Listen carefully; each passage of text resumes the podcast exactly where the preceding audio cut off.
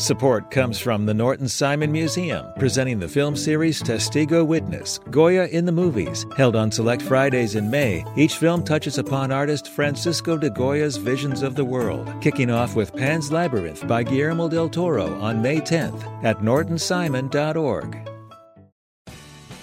you have the chance to win a spring super sweeps from LAist. Donate $60 for one entry to win a brand new Lexus or $25,000 in cash. Check out all the other prizes too when you donate now at laist.com/sweeps.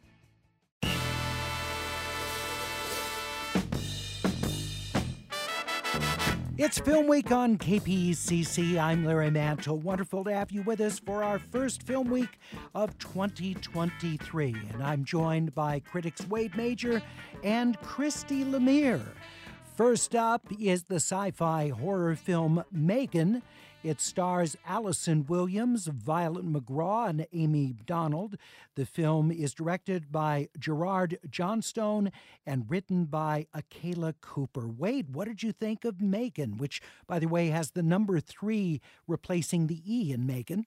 Yeah, that'll be really confusing. Um, you, you know what? January movies, you just have to kind of wrap yourself around the fact that this is the worst weekend of the year. So go in with low expectations. And I went in with low expectations, really already expecting this to be terrible, and it's actually quite funny. Uh, so I was pleasantly surprised. Is it boilerplate? Yes, it draws on all prior entries in the genre from Frankenstein to 2001, right on up to you know all the other to Chucky and uh, all the other Evil Doll episodes of Twilight Zone and Evil Doll movies.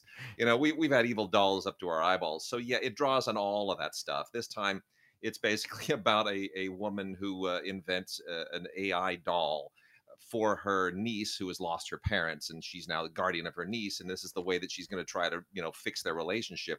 But of course you know megan is frankenstein or the frankenstein monster and uh, develops uh, an agenda of her own but but they play it very tongue-in-cheek so it's not as funny as it probably should be or could be but it is awfully funny and that's where i took some some solace. Christy what do you think of megan I love this movie so much. I had the absolute best time. I went in with high hopes because the trailer looked insane and it actually exceeded all my expectations um, because there is so much else going on in here that you have to experience. There are musical interludes, there are crazy things that Megan does. And I laughed hysterically the whole way through. It's a horror comedy. Having said that, it's not really all that frightening, but it is legitimately tense from time to time in that you wonder how far will this doll go? Um, she's physically played by Amie Donald, and then the voice is Jenna Davis. And the voice work here is so perfect because there's like a, a snarkiness and a judgmental nature to it that nobody else, like the humans, don't recognize, but we, of course, see. And we see from the very beginning as the doll is being created, like the slight side eye or like the narrowing of her eyes. And you can see from the very beginning, like, oh no, she's going to think for herself and it's not going to be good. I love the character design on this because she does look like an evil Olsen twin. Like if Chucky were an Olsen twin, that is what Megan looks like. And they they play with that in ways that are so disarming. Like she kind of fits within the world. She's like a life-size being, but there's an awkwardness to the way she moves quite frequently that is so disturbing and so off-putting and this movie knows exactly what it is in the way that like snakes on a plane yeah, knew yeah. exactly what it was. Like it threads that needle so perfectly. Please go see this in a theater with people. This has to be experienced in a crowd. You will laugh it's the best movie of 2023. wow. Uh, Megan, uh, in wide release, starring Allison Williams, the voice of Jenna Davis. Gerard Johnstone directed Akela Cooper, the screenwriter, rated PG 13. January 6th, a documentary that's streaming on Discovery Plus uh, the film is directed by Gideon Naudet and Jules Naudet, who are brothers. Christy, what did you think of January 6th, the film? It it's excellent and it's necessary. And I hope that folks tune in. I, I, know it seems like a, a daunting prospect to have to relive all of that. And so much of the imagery here is so immediate, like right on that line of where the Capitol Police are, are struggling against the the protesters, the insurrectionists, and it, a lot of it is stuff we haven't seen before. And you'll find your heart racing all over again and your breath quickening and it's it's tough to watch but it's urgent and it's so necessary we've seen several documentaries that have gone back and looked at what happened on this awful awful day you guys talked about this place rules a couple weeks ago i believe which was more of like a, embedding with the qanon people um, but this feels definitive. This gets his arms around a lot, and it has a really impressive array of interviews with everyone from Nancy Pelosi, Chuck Schumer, Jamie Raskin, Adam Kinzinger, and then people on their staff talking about what they were doing, how they were holding up and trying to protect themselves, to um, Capitol Police commanders and um, DC Metropolitan Police commanders talking about how they struggled that day. And it really like beat by beat does a tiktok of what happened all throughout the day. And it's incredibly moving and really necessary to watch on this second anniversary of the day. Um, you see people who clearly have told their stories over and over again but and yet they they still break down at, at a crucial moment reliving what it was like to have to call your your children or your spouse for perhaps the last time you know and having to hold on to all of that emotion and then there's the release of it. So it's really really exceptionally well done we're talking about the documentary January 6th, and for this second year anniversary of the attack on the Capitol, CNN has a special airing of the film Saturday at 5 o'clock Pacific time. That's Saturday evening, 5 o'clock Pacific, and it's streaming on an ongoing basis on the Discovery Plus service. Wade, what did you think of, of the documentary January 6th? Yeah, I largely agree. Although I don't, I don't think it's definitive. I don't really think that we will or can get something definitive for many, many, many years. I mean, there's there, you know, I've seen a few of these, not a lot, and they and there's a bit of a Rashomon experience in watching them, and you're like, did you all see the same thing or experience the same thing? And they all sort of go in different directions. The Naudet brothers are very legit. They made the documentary 9/11 in 2002. They were there in Lower Manhattan, so they have experience as objective observers and i think they they try to do something as objective as possible but it's it's still so polarized that that half the voices here are are are partisan voices. But they also get journalists french journalists and and this one guy who was there as a documentarian and they they really contribute some very very compelling testimony. Lots of footage here that i had never seen before. I don't think anybody else has seen before so i don't i don't you know i think it leaves for me at least it left more questions than than it answered you know who and what and why.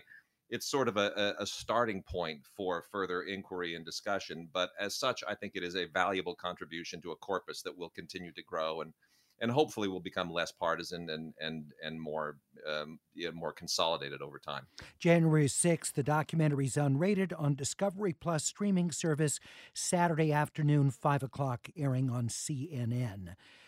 The documentary, The Hatchet Wielding Hitchhiker, tells the story of Kai McGillvary. Uh, the film is directed by Colette Camden. Wade? Gosh, what a disturbing thing this is, and especially for those of us who are part of the media, because you know we've seen the direction that all of this has gone. I mean, this is this is a, a story that that I was not party to, but a lot of people that it went viral. This guy, just kind of a dude, uh, the you know the the hit the the hitchhiker, right? And he stopped what would could otherwise have been a, a murder, where he had hitchhiked with a guy who ran into a, a construction worker and then uh, he used his hatchet, which he was carrying around for some reason, to to get the guy off, and he becomes a celebrity, becomes a YouTube celebrity. And then it takes a darker turn as you start to investigate what who he is, what his background is, how mentally well is he, and there is a crime that he winds up being involved in, uh, which you know changes the entire nature of his celebrity. And the question is, you know are we are we overlooking our duty as journalists and are we are we as spectators putting aside our critical thinking just to enjoy the rush of internet celebrity? Are we turning life into into a game and and uh, and not asking these critical questions of people that that we're turning into heroes who maybe we shouldn't be turning into heroes? It's a it's a pretty it's a pretty tough film to watch once it starts uh, putting you into that position the hatchet wielding hitchhiker starts streaming on Netflix next Tuesday. Christy. Yeah, it is very sad in that it's clear to us as viewers pretty early on that this is somebody who is you know, suffering from some trauma, suffering from some mental illness, is not getting the help that he needs. He is this, as Wade said, like this kind of happy-go-lucky nomad. Um, and then this one split second, this one interview he does with this local TV reporter turns him into an instant celebrity. And it's really an indictment of the machinery that gloms on to people like this, right? And so you have a producer who had worked with the Kardashians before. You have a guy who works for Jimmy Kimmel who is sent on an assignment to track down this guy and bring him to us. And people might want to tell themselves that they have altruistic motives, but they don't. Everyone wants a piece of the glory. Even the, the local TV news reporter who first interviews this guy kind of gets off on the gatekeeper role of it like i'm the only one who has his email and we're friends now and i want to help present all these possible offers to him. Everyone is telling themselves like oh it's going to be a really great show. Oh it's going to be a really great segment but nobody stops to think like is this wise? And is this somebody that we should be elevating to these heights of heroism? And then uh, you know you you find out his backstory and and again that's all kind of nebulous too because so many of his years have been on the road and so much is unknown about him. Um, it's very sad. A lot of movies have explored the nation the nature of instant viral fame. There's a nick bilton documentary about people who all want to become influencers and how ugly and how much of a grind that is and how unglamorous that is. And this kind of explores an even darker side of that. Because think about it whenever there's somebody who becomes famous through a meme or through some act of heroism, you dig a little deeper and there's always more of a story there. And that is what this cautionary tale is telling us. The hatchet wielding hitchhiker on Netflix, rated TV MA, directed by Colette Camden, and it starts streaming Tuesday of next week. The Invisible Extinction, a documentary that's at Laemmle's Monica Film Center in Santa Monica and streaming on Apple TV, the film directed by Stephen Lawrence and Sarah Schenck. Wade. Yeah, pretty straightforward advocacy cinema, but I uh, they do a better job than usual in actually backing up uh, all of the, the, the claims and the contentions. It's it's a it's the it's the study of microbiology, and it, it goes in very depth deep with all of these various microbiologists who contend that we have been overusing um, antibiotics and that the overuse of antibiotics is destroying the natural kind of inner ecology whereby the microbes and our gut health and all of that keeps us healthy, keeps our weight down, and and and that we need to reevaluate how we use antibiotics, not get rid of them, but reevaluate how we use them and to what degree, and so that we can sort of restore a lot of the natural health that we've lost during this period. We've we've overdone it, and it goes into everything from uh, elective C sections to autism and and a whole range of things, weight gain and weight loss, and all kinds of areas that are all tied to having a microbial balance in your gut and an, a microbial balance in your foods and in your life. And uh, it gets a little scary when it, you know, as everything does when it touches on China, because China uses and overuses antibiotics 10 times more than we do. And so, no matter what the rest of the world does, whatever China is doing is impacting the rest of the world. So, there is a real, you know, when it says the invisible extinction, there's a little bit of hyperbole to that title but it is conveying an urgency to something that that is invisible to us as we focus on all kinds of other issues, climate and other things that are political and COVID and so forth. We need to focus on some of these things too. This should be a much higher priority than it is. And to that extent, even though there are no contrary voices here, again, I think it's a great conversation starter and a really important film for people to see, especially for those who may have nonverbal autistic children. Rutgers microbiologist Gloria Dominguez Bello and Martin Blaser uh, are the featured scientists in The Invisible Extinction. And Wade, I, I wonder, you know, so often a documentary like this, you kind of get a lot of talking heads. Are, were they able with the visuals to, to make it compelling? Yeah, and and on that latter point, there is a story of this this nonverbal autistic boy in China and his mom, which they they are able to follow to to a pretty good degree, and some of the other stories they actually follow to a reasonable degree as well. So there's more than just talking heads; they actually in, embed themselves in certain situations, and and uh, and you see some of these. That's where it's strong. Is that some of these lives and some of these situations actually do evolve through through some constructive changes over the course of the film. The Invisible Extinction, directed by Stephen Lawrence and Sarah Schenck, is streaming on Apple TV Plus, and you can see it in Santa Monica at Laemmle's Monica Film Center. Coming up, we'll hear from Christy and Wade about Landlocked, a horror science fiction film, and the Spanish movie Alcarras. That's all coming up on Film Week. Also, I'll be talking with Kristen Lopez author of the new Turner Classic Movies book, but have you read the book? 52 literary gems that inspired our favorite films. You won't want to miss that coming up later this hour. Back with more critics' reviews in just one minute.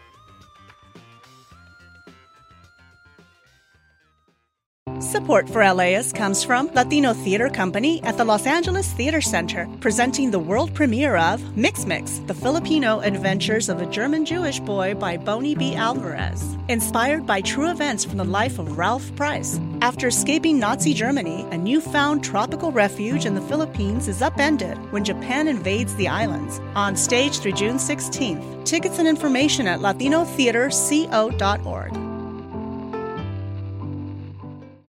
Support for LAist comes from the Norton Simon Museum, presenting the film series Testigo Witness Goya in the Movies, held on select Fridays in May. Each film touches upon Spanish artist Francisco de Goya's visions of the world, including Pan's Labyrinth by Guillermo del Toro and The Discreet Charm of the Bourgeoisie by Luis Buñuel. Screenings are at 4:30 p.m. on four consecutive Fridays starting May 10th. More information at nortonsimon.org.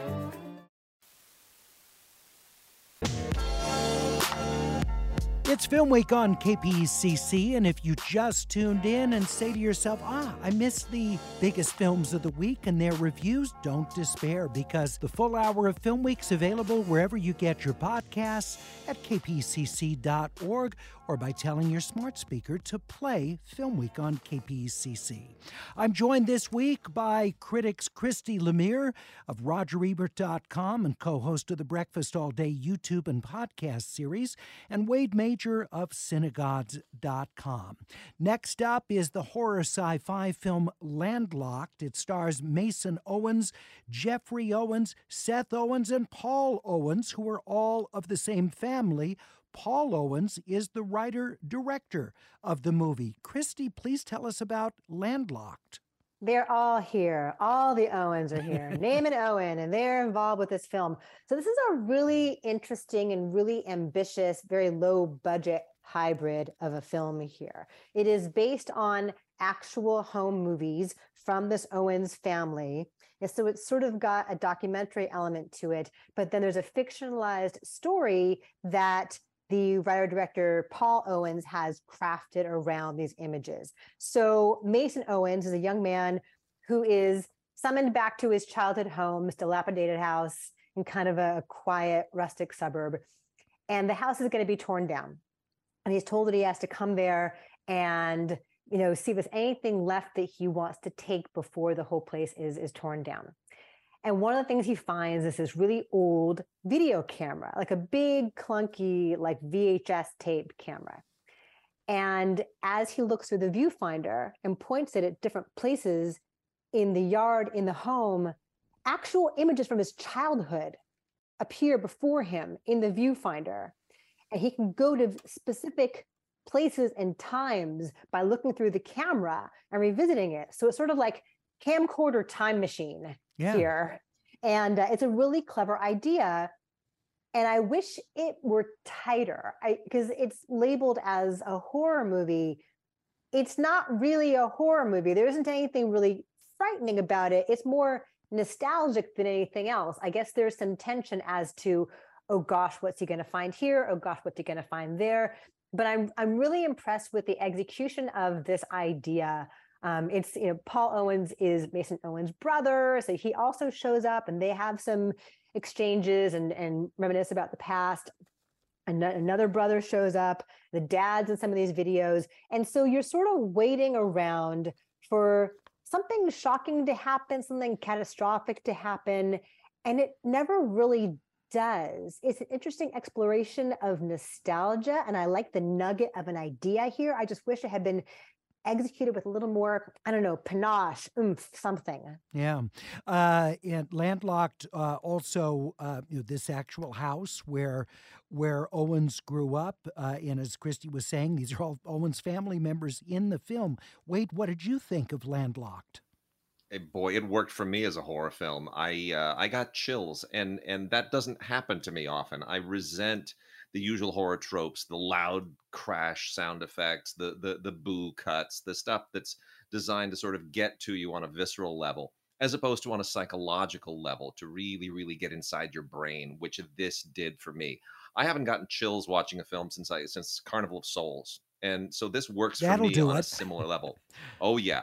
And and i wouldn't even say this is like a low budget or a no budget movie. It's almost like a negative budget movie. They took four years to make this from 2014 to 2018 and then four more years to get this thing even remotely distributed. So this has been almost a decade for these brothers to get this movie out there. And it really is it's a fascinating meta thing. You know this is a a fictitious owens family home movie that uses their own family home movies from the past. And um, nothing like this has ever been done, and nothing like this will ever be done again. But it's very, it's a, it's an ingenious concept. The fact that most of the film is Mason Owens alone in a spooky house with the camera and no dialogue, very sparse dialogue. I mean, it's 72 minutes of a guy wandering around a house and and going through progressively spookier and spookier situations. And it is a bit of a ghost movie. That's where it gets chilling, and uh, it leaves some of that stuff, leaves that scratch a little bit, uh, uh, not, that itch a little bit unscratched. So I, I, think it's a very very impressive film, especially considering the parameters under which it was made. And I, I hope these guys get uh, a bigger shot because they've put a decade of their lives into this thing. It, it it it should pay off. Wait, do do we know where the house is located? New Jersey. Okay. Landlocked is the film written and directed by Paul Owens, starring Mason Owens and other members of the Owens family. It's available for on demand viewing and on digital. It's unrated. The official uh, Spanish uh, entry for Academy Award Best International Feature consideration is the movie Alcarras. Uh, it's set in Catalonia, directed by Carla Simon, who co wrote the screenplay. Wade, what did you think of Alcarras? Boy, it is. It, you know, this uh, this won the the Golden Bear at the Berlin Film Festival. It is a very impressively made film, but it is a little bit of a drudgery, and I and I don't know that that's avoidable. It's sort of the the, the plague of the subject matter sometimes. Um, and it's an interesting topic, which is that as as these solar farms move in, they begin to push out these local peach farmers. So solar farms, it's a clash between local farming and and family farms and trying to migrate the, uh, the this particular part of Spain to a green economy, and and that's a clash that doesn't have an obvious moral side to it. It that's the compelling drama of it, but at the same time, it's shot in a very very verite way, kind of a Dardenne brothers way. Um, which brings the people to life in a very vibrant way. It brings their lifestyles to life, but I don't know that there is a whole lot in the in the struggle of Catalonian peach farmers that is going to necessarily captivate a broader audience. So it's um, unless that really, really is a compelling subject and a compelling world to you, it's a little bit hard to engage emotionally. It's too bad because I mean this is a topic on Air Talk we deal with quite frequently, and that is the environmental trade-offs that are involved with large-scale renewable energy, and what that can mean for wildlife habitat and and I mean it sounds like here it's it's more of a direct economic competition issue. But there are a number of these kinds of trade off issues that are very complex and, and have a lot of dramatic potential. Yeah, I mean it it it could have been handled in a more melodramatic way, which would have made it more commercial, and then you're not really serving the topic very well. So I, you know, I don't mean to be critical of the film. I think it's a very fine film. I just think it's kind of uh, it's nudged ideologically and artistically into an into a sort of an awkward corner if it wants to travel to a, li- a, a wider audience. Uh, the film again uh, set in Catalonia is uh, Alcarras from director and co-writer Carla Simon. The film is in Catalan and Spanish with English subtitles, and you can see it at Laemmle's Monica Film Center in Santa Monica, Laemmle's Glendale, and it is streaming on the Mubi service starting in the middle of February. Uh, Mars One, a Brazilian drama that's written and directed by Gabriel Martins Wade.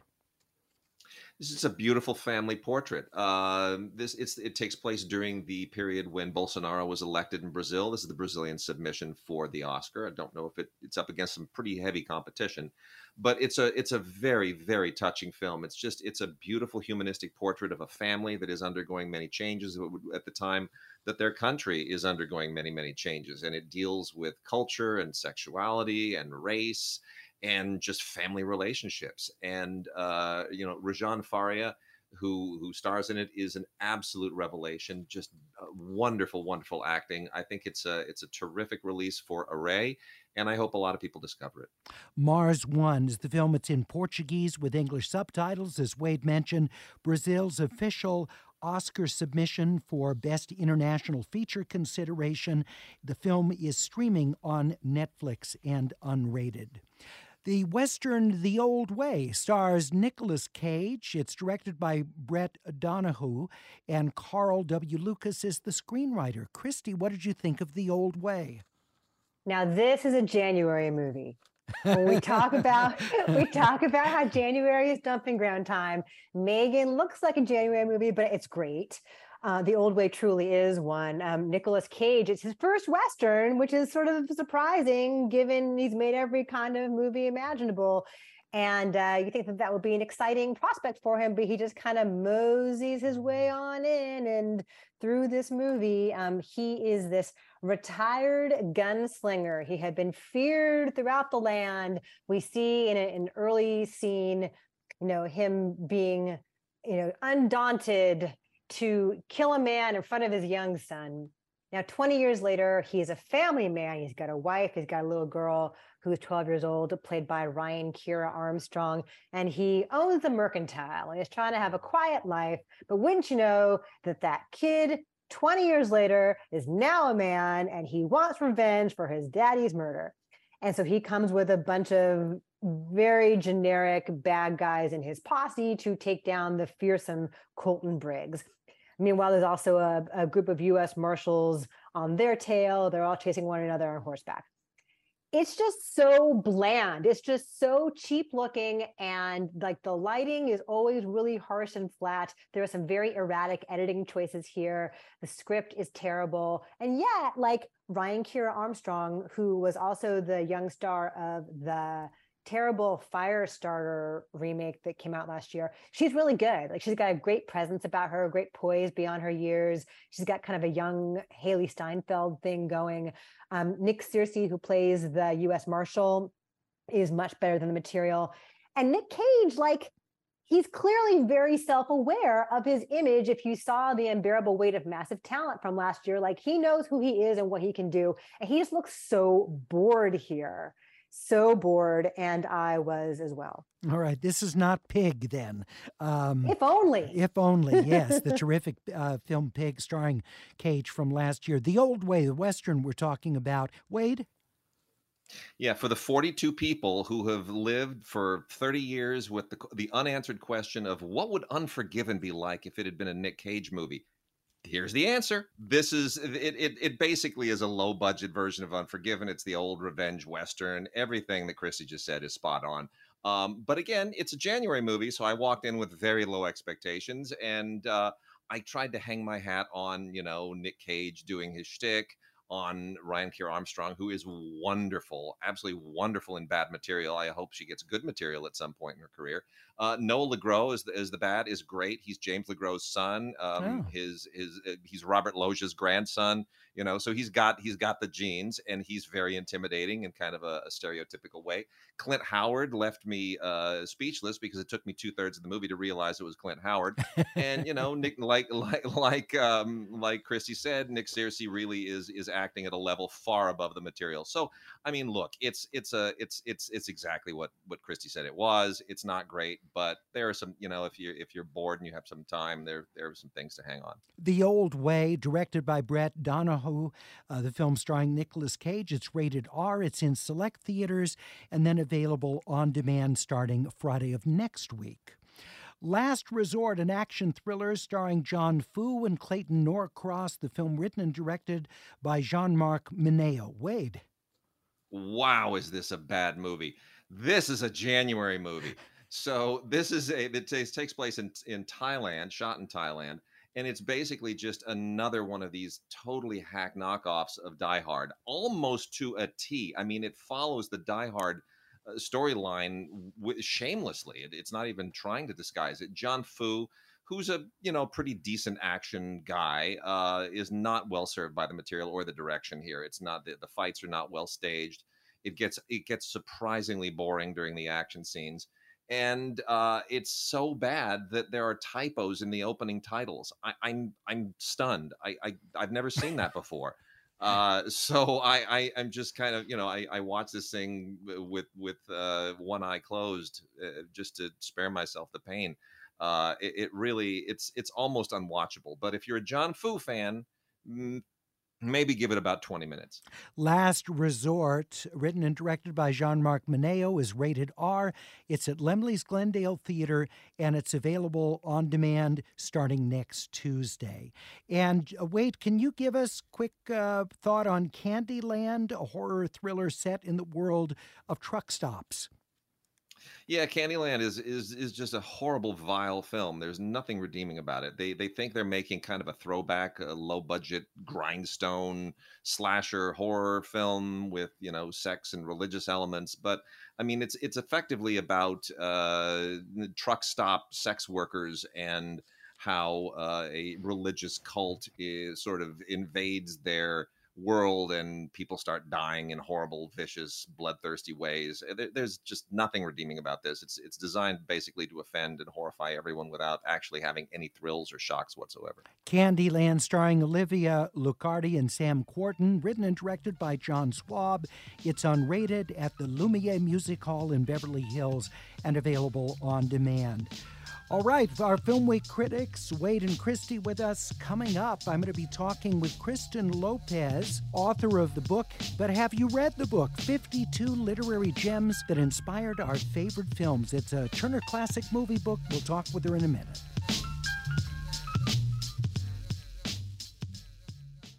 Support for LAist comes from Latino Theater Company at the Los Angeles Theater Center, presenting the world premiere of Mix Mix, the Filipino adventures of a German Jewish boy by Boni B. Alvarez. Inspired by true events from the life of Ralph Price. After escaping Nazi Germany, a newfound tropical refuge in the Philippines is upended when Japan invades the islands. On stage through June 16th. Tickets and information at latinotheaterco.org.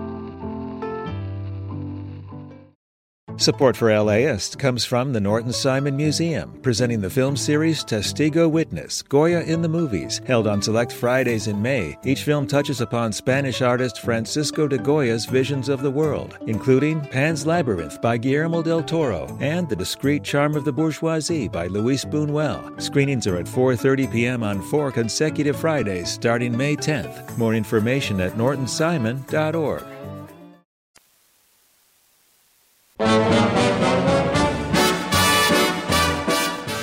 Week on KPCC. I'm Larry Mantle. Wonderful to have you with us. And I'm joined by Kristen Lopez, author of the new book, But Have You Read the Book? 52 Literary Gems That Inspired Our Favorite Films or in some cases, whole series of films which had books as the source material. Of course, this has been a part of Hollywood from the very beginning, adapting books to film.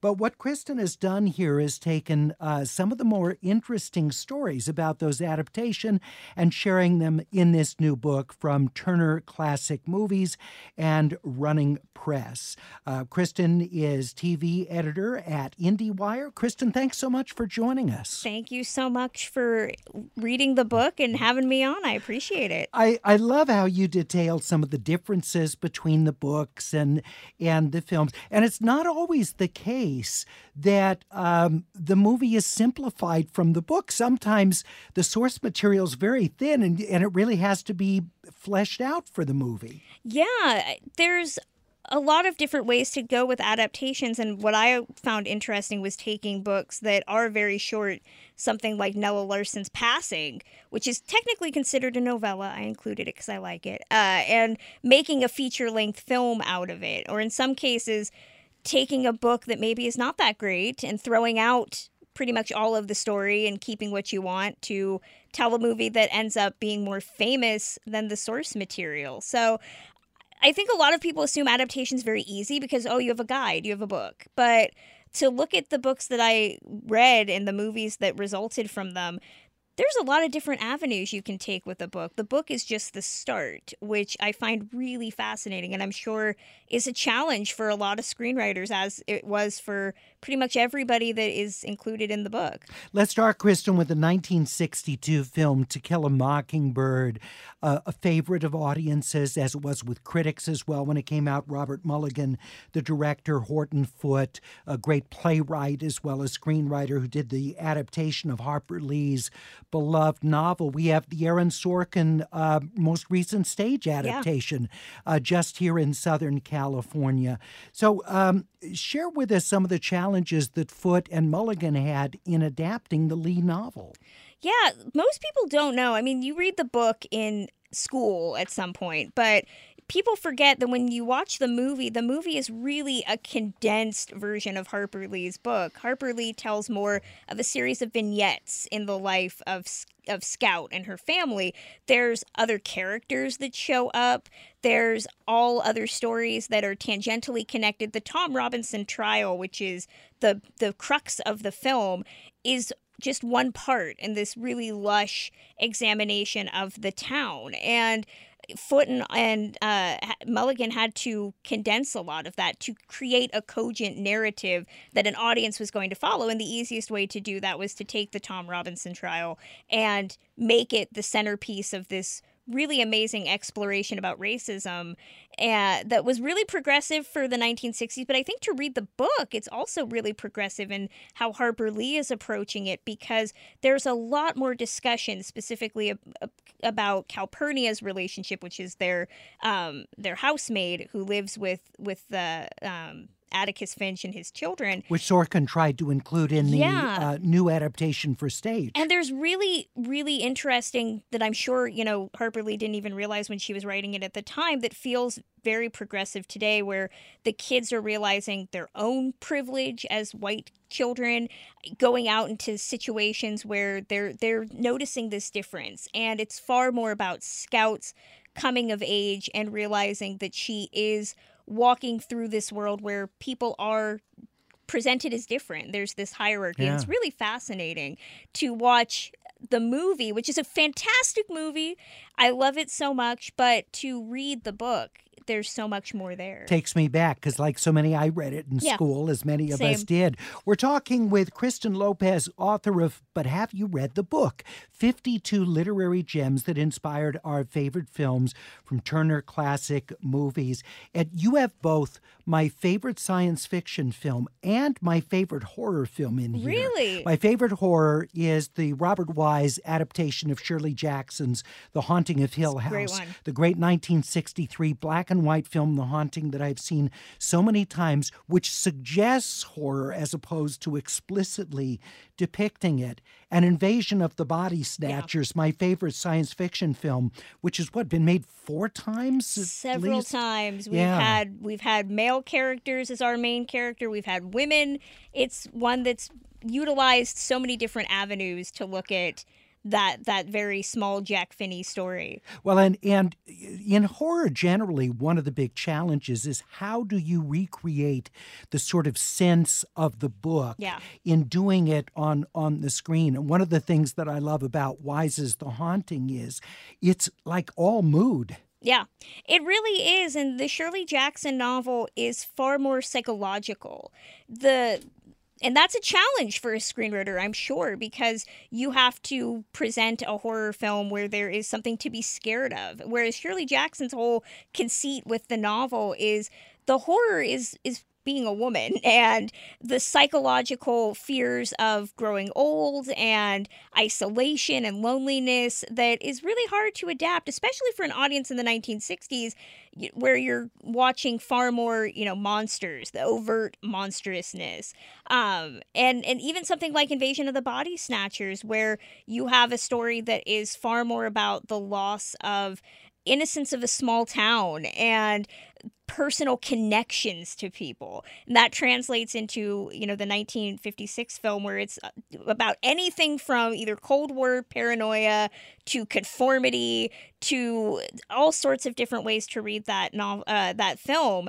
But the novel is really a story about like fathers and sons and how do you leave your town and then come back to it and Oh, realize that everything's different. It's such a different So different than blend the of horror. Yeah, yeah. And the horror I think from the original Body Snatchers book is this feeling that like you lose touch with something when you leave home. And it's really bizarre to read it and then watch the movie. You know, I saw the movie first.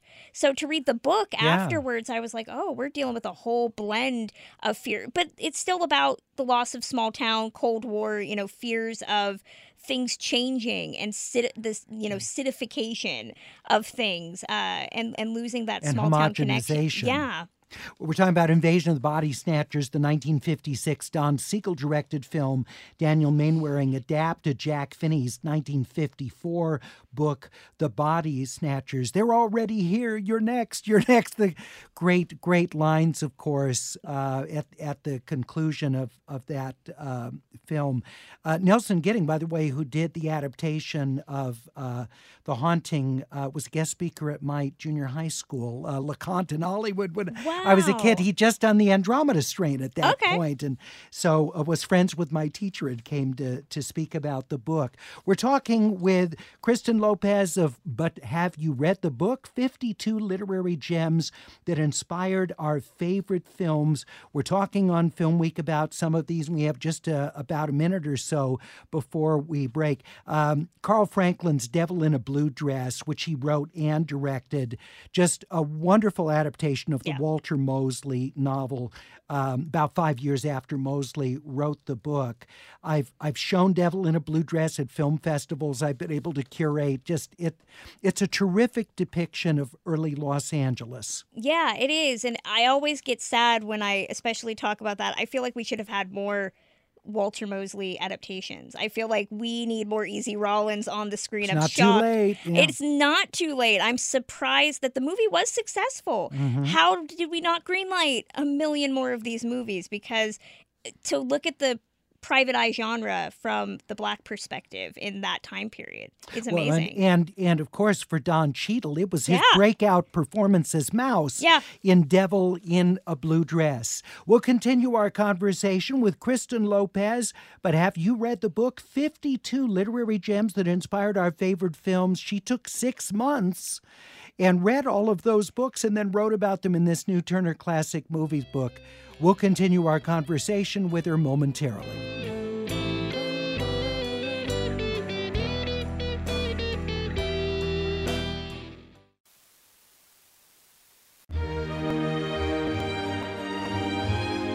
Great to have you with us on Film Week. I'm Larry Mantle. Just a reminder if you missed any of our critics' reviews this week or any portion of my conversation right now, you can hear all of it wherever you get your podcasts. Film Week is available to you. You can also tell your smart speaker to play Film Week, and you can hear all about this week's program. I'm joined now by Kristen Lopez, author of But Have You Read the Book? 52 Literary Gems that Inspired Our Favorite Films. Uh, some of them are series of films like The Thin Man. William Powell, Myrna Loy, what incredible chemistry. And I didn't realize till I read uh, your chapter about that series that he was considered too old even for the first film. Yeah, Nick uh, Nick Charles and, and Nora Charles. I mean, they're iconic now, but it was really a tough sell to get Bill Powell and Myrna Loy into that series because Bill Powell was considered too old. Myrna Loy was considered too unbankable. She'd only played exotic characters in films. And W.S. Van Dyke, who was the director of, of the majority of the series, really championed them. He wanted to reunite his cast for Manhattan Melodrama. And we get the iconic pair that we have right now, which is not like in the novel where Nick is actually a Greek character. He actually is a Greek immigrant with a totally, Charles is an anglicized name.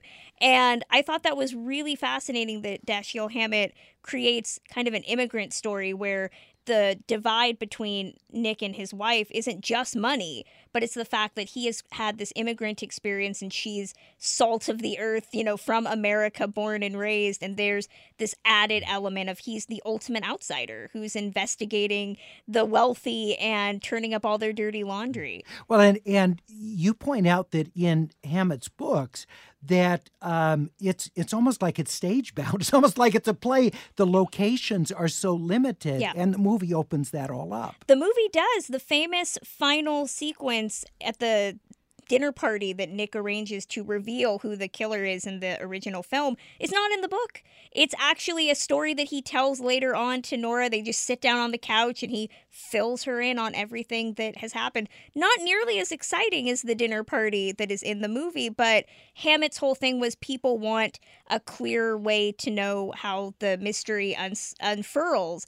And I think the film version is really fun, even though the plots are kind of convoluted. Not nearly as convoluted as something like Raymond Chandler, but the, it's a great way to divide the book and the film in terms of taking a mystery and creating just enough complexity for an audience while making it exciting by opening up the locations and the characters and all of that. What did what did Hammett think of the film adaptation? I mean, obviously he he would enjoy the money that came from it, but did he feel that it, it was fair to his books? he didn't really care for it. He did try to craft other Nick and Nora stories. This was the only Thin Man novel that he ever wrote. He did work a little bit on After the Thin Man, which was the sequel, the first sequel to the Thin Man stories in 1936, I believe. Don't quote me on that. Uh, but he wasn't really able to get the feel for screenwriting, almost like F. Scott Fitzgerald didn't really understand the screenwriting world. And after the second film, he just threw his hands up and said he was done with it. So he didn't have a lot of participation in, in any of the movies, uh, which might have been to his, you know, a good thing because I think the movies end up taking Nick and Nora down some really interesting avenues that might have been hampered had we had more books and we had a backstory for them. And of course, those films really, what they really rose on was the chemistry of the two stars. Yeah. They just, that magnetism, and you don't know that till till you see it on screen. Exactly. And the book is very different. It's it almost feels like a pre-code type of film even though the original film came out in It pre-code, 1934. isn't it? It's more pre-code in the novel. There's Okay. a lot more overt drug use, uh, you know, philandering, there's adultery in the novel that they had to kind of make these characters palatable for an audience. You're not going to really want Nick to help, you know, nice uh, Maureen O'Sullivan if she's dating a married man. So they took out some of that. Uh, Left the drinking in. left the drinking in, which is great, but there's certainly something to hear Nick Charles when you're reading the book talking about drug use that is very, you get taken aback a little bit by it when you first read it. You're like, what?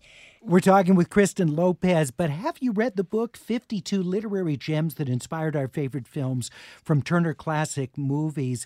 Uh, we talked about books that have generally come rather quickly after their source materials, but Clueless, uh, the Amy Heckerling film, is based on Emma, the Jane Austen novel of uh, you know, 180 years prior.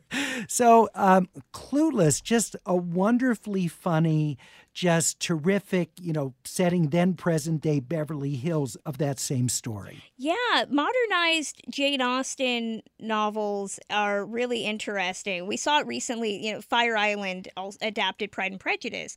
And the Emma the Emma adaptation is so fascinating because Clueless has become so ubiquitous with the 90s and teenagerdom that many people forget that it's actually based on this, you know, comedy of manners. And to read the book and to watch the movie it's a testament to the script because it does get the minutia of the original novel down whether that's the dynamic between Emma and Harriet which is essentially the Cher and Tai relationship in that movie or some of the the little intrigues that happen. It shows you how you can take a book that is so synonymous like British countryside and translate it and show that the shenanigans of high school life are pretty much the new form of that which I thought was amazing and I I love I love both equally. We should talk about Dune because there is a story you know, extremely difficult to bring to the screen. Um, and we have Denis Villeneuve's um, 2021 uh, adaptation of Frank Herbert's book. There was, you know, the previous one that was done by David Lynch yeah. that has its fans, but uh, more mixed reviews, I would say. So, how do you compare the most recent Dune with the novel?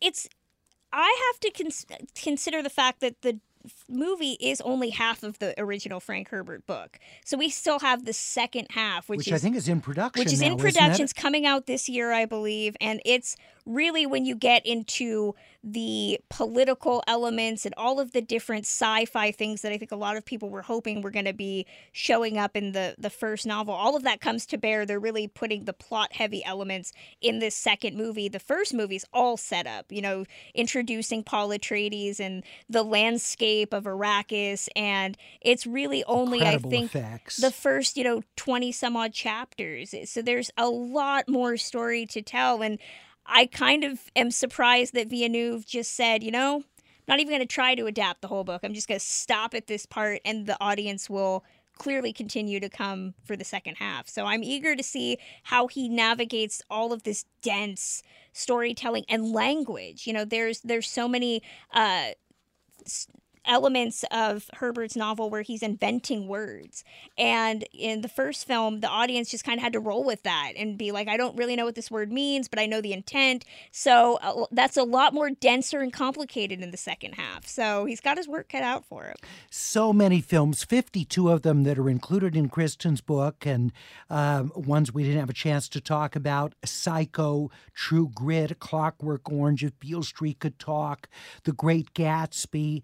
Coraline, Goodfellas, The Silence of the Lambs, The Joy Luck Club, Jurassic Park. The list goes on and on and on. Just real quickly, how, how did you decide on 52? It was hard. My long list was easily 150 books. I read a lot for fun, and I had to really find stuff that people have seen the movies clearly, but that they would also want to read the books because it's a different process to read something than to watch something. So I think picking popular stuff that people know of, you know, and they're, they're interested in. Thank you, Kristen. Thank we you. appreciate it. The book is available for pre order, not quite out yet on shelves. But have you read the book? 52 Literary Gems That Inspired Our Favorite Films. Kristen Lopez. Thanks so much for joining us on Air Talk. From all of us, have a terrific weekend.